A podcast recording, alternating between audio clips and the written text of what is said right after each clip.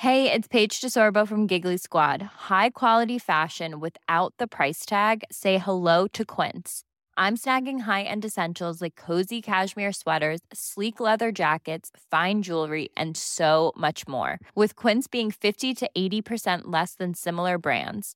And they partner with factories that prioritize safe, ethical, and responsible manufacturing. I love that. Luxury quality within reach. Go to quince.com slash style to get free shipping and 365 day returns on your next order. Quince.com slash style. Welcome to episode 6 of Destination Disaster. I'm your host, Devin Carney.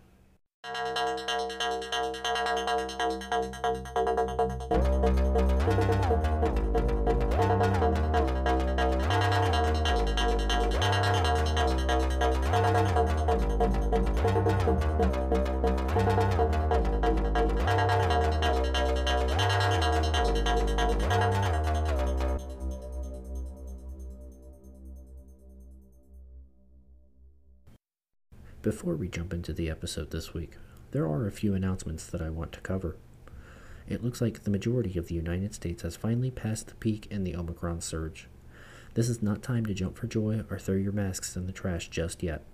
Hospitals are still full, and our healthcare workers are still suffering the brunt of this pandemic. Please continue to wear your masks, socially distance, and be courteous to those around you.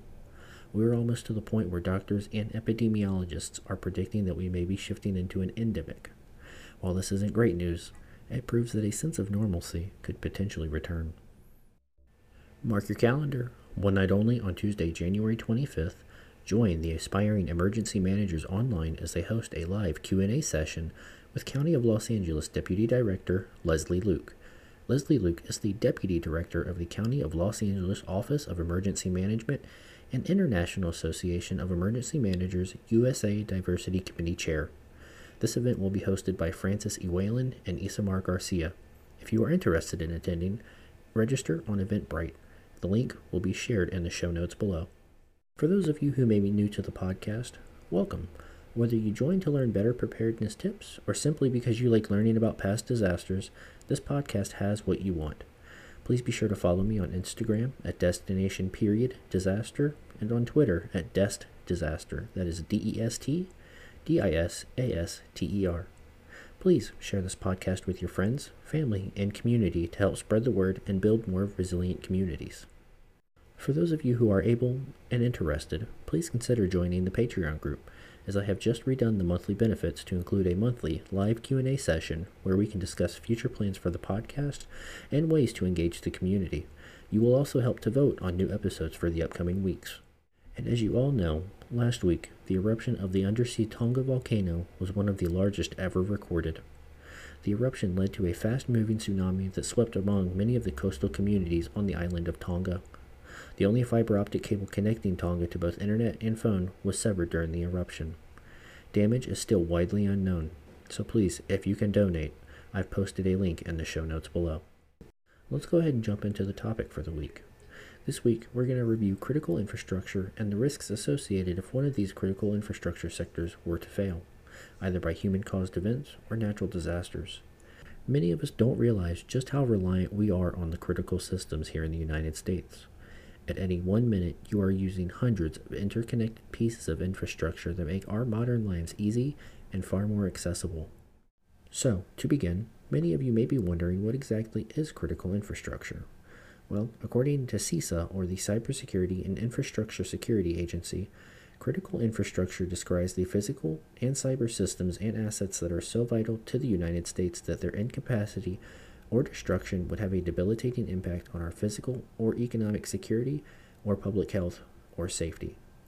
The nation's critical infrastructure provides the essential services that underpin American society. We use these systems every single day. If you're streaming this episode right now, you're utilizing multiple forms of critical infrastructure. Each portion of this critical infrastructure relies on one another to operate effectively. If one critical system were to fail, it's likely we could experience a cascading event that would lead to the failure of several other critical systems. Before the 9 11 attacks, attempts at bolstering the protection for the critical infrastructure here in the United States were recommended. Presidential Decision Directive 63 called for a national effort to assure the security of the United States' increasingly vulnerable and interconnected infrastructure. Presidential Decision Directive 63 is a culmination of an intense interagency effort to evaluate those recommendations and produce a workable and innovative framework for critical infrastructure protection. The President's policy sets a goal of a reliable, interconnected, and secure information system infrastructure by the year 2003 and significantly increased the security to government systems by the year 2000 by immediately establishing a national center to warn of and respond to attacks ensuring the capability to protect critical infrastructures from intentional attacks by 2003. The September 11th attacks were a significant wake up call for those who were responsible for the optimal operation of these sectors. Before the attacks, the United States was extremely vulnerable to both internal and external forces. Following these attacks, several sweeping reforms occurred to bolster the defenses and readiness of the critical infrastructure here in the United States. On December 17, 2003, Homeland Security Presidential Directive 7 established a national policy for federal departments and agencies to identify and prioritize critical infrastructure and to protect them from terrorist attacks. The directive defines relevant terms and delivers 31 policy statements. These policy statements define what the directive covers and the roles various federal, state, and local agencies will play in carrying it out. I'm going to read a little excerpt from the directive. Critical infrastructure and key resources provide the essential services that underpin American society. The nation possesses numerous key resources whose exploitation or destruction by terrorists could cause catastrophic health effects or mass casualties comparable to those from the use of a weapon of mass destruction, or could profoundly affect our national prestige and morale. In addition, there is critical infrastructure so vital that its incapacitation, exploitation, or destruction through terrorist attack could have a debilitating effect on security and economic well being. Prior to 2013 and the introduction of the National Infrastructure Protection Plan, there were only 11 critical infrastructure sectors identified, each of which was assigned to a responsible agency. Those critical sectors were agriculture and food, water, public health, emergency services, government, defense industrial base, information and telecommunications, energy, transportation and shipping, banking and finance, the chemical industry and hazardous materials, the post, national monuments and icons, and critical manufacturing.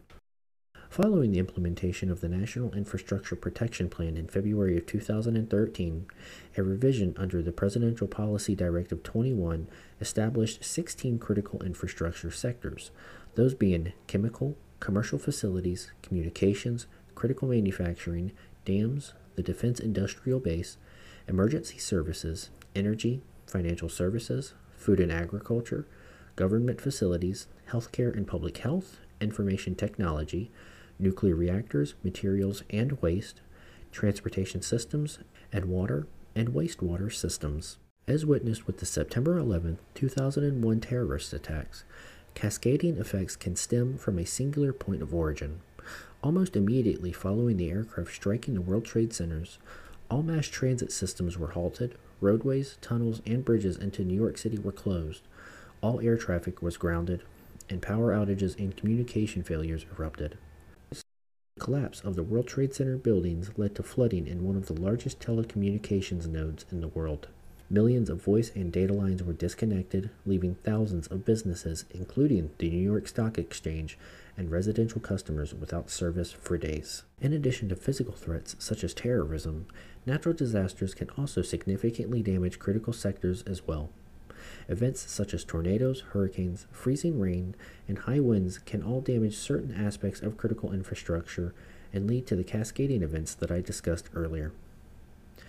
The 21st century has introduced new, unique events such as hacking attacks that can effectively cripple entire critical sectors such as power and water.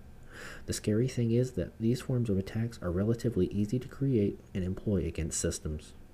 According to Security Info Watch, cyber threats are evolving each day. Quantum computers and computing is becoming a reality, promising new achievements in computer science, data analysis, artificial intelligence, and machine learning. It also promises to create a new front of vulnerabilities in the very infrastructure it promises to better, principally by making existing encryption strategies and mechanisms much more vulnerable to penetration. Without encryption, there will be no privacy, without privacy, there will be no security. Therein lays the future threat. The threat of these forms of infiltration don't just lie in the information technology sector. Every single one of the critical infrastructure sectors all use technology today, leaving them vulnerable to an attack that comes without warning and one that can cripple entire systems. In order to show you just how sophisticated these attacks are becoming, I've decided to share with you some examples of historic attacks and how they have evolved throughout the past few decades.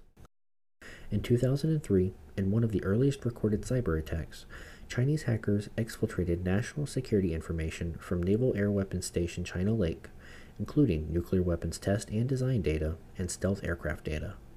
In April 2005, Chinese hackers infiltrated NASA networks, managed by Lockheed Martin and Boeing, and exfiltrated information about the Space Shuttle Discovery program.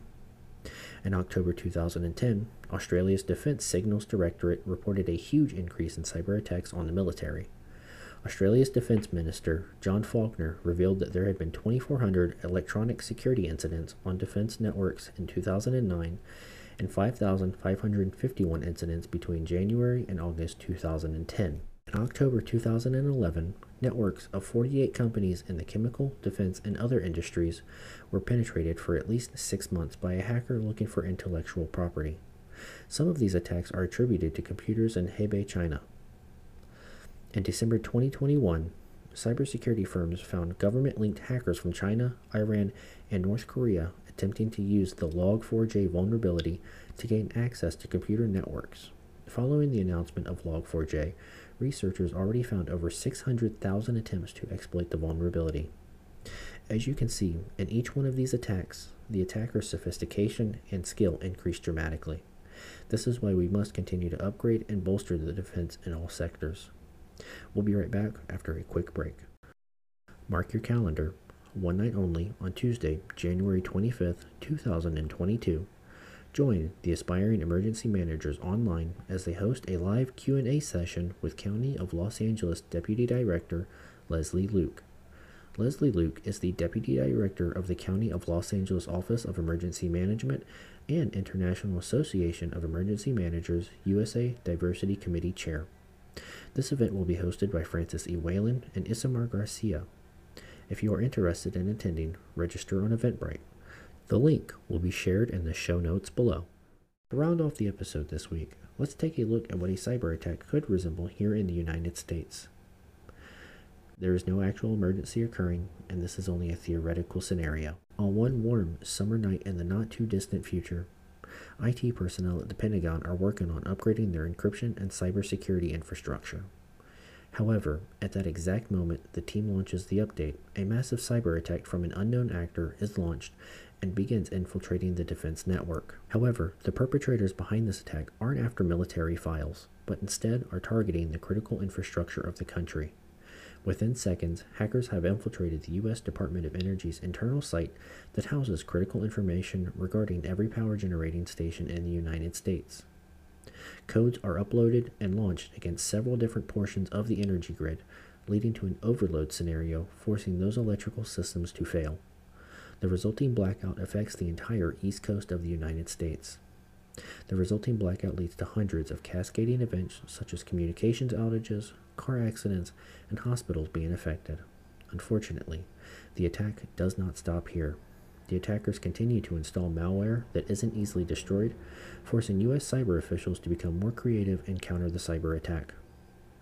An hour later, another cyber attack is launched on the west coast power facilities, forcing more systems to overload and lead to failures. Nearly 80% of the United States is now in the dark and unable to communicate with one another.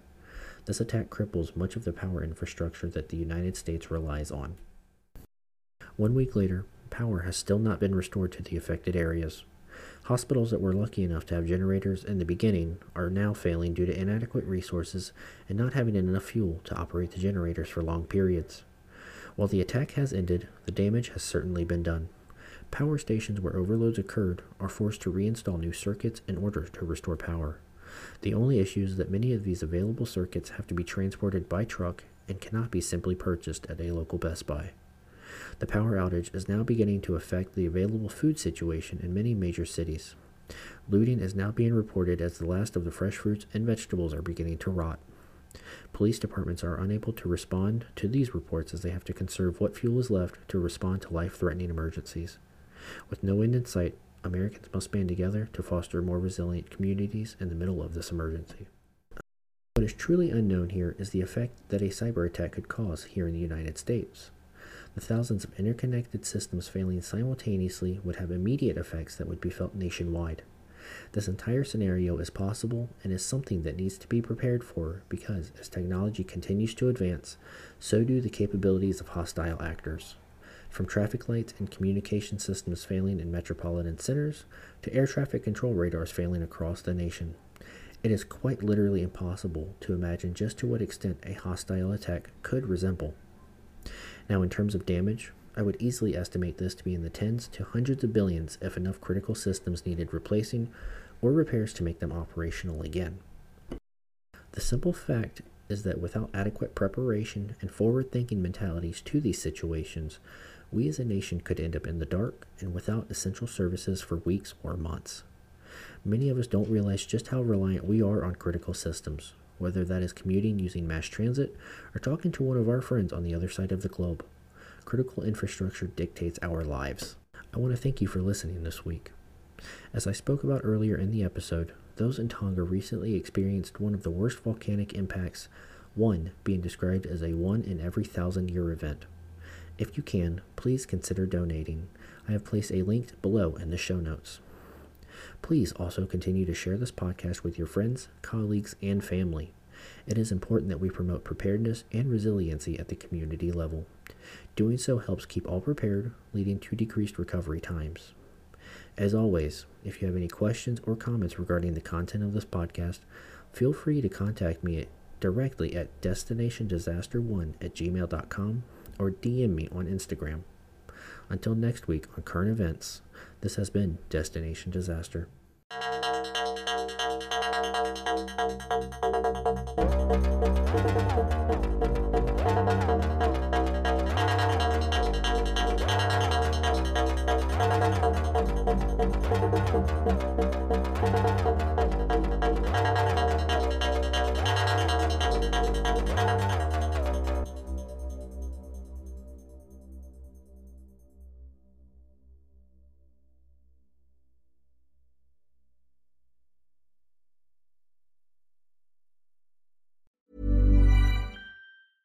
Even when we're on a budget, we still deserve nice things.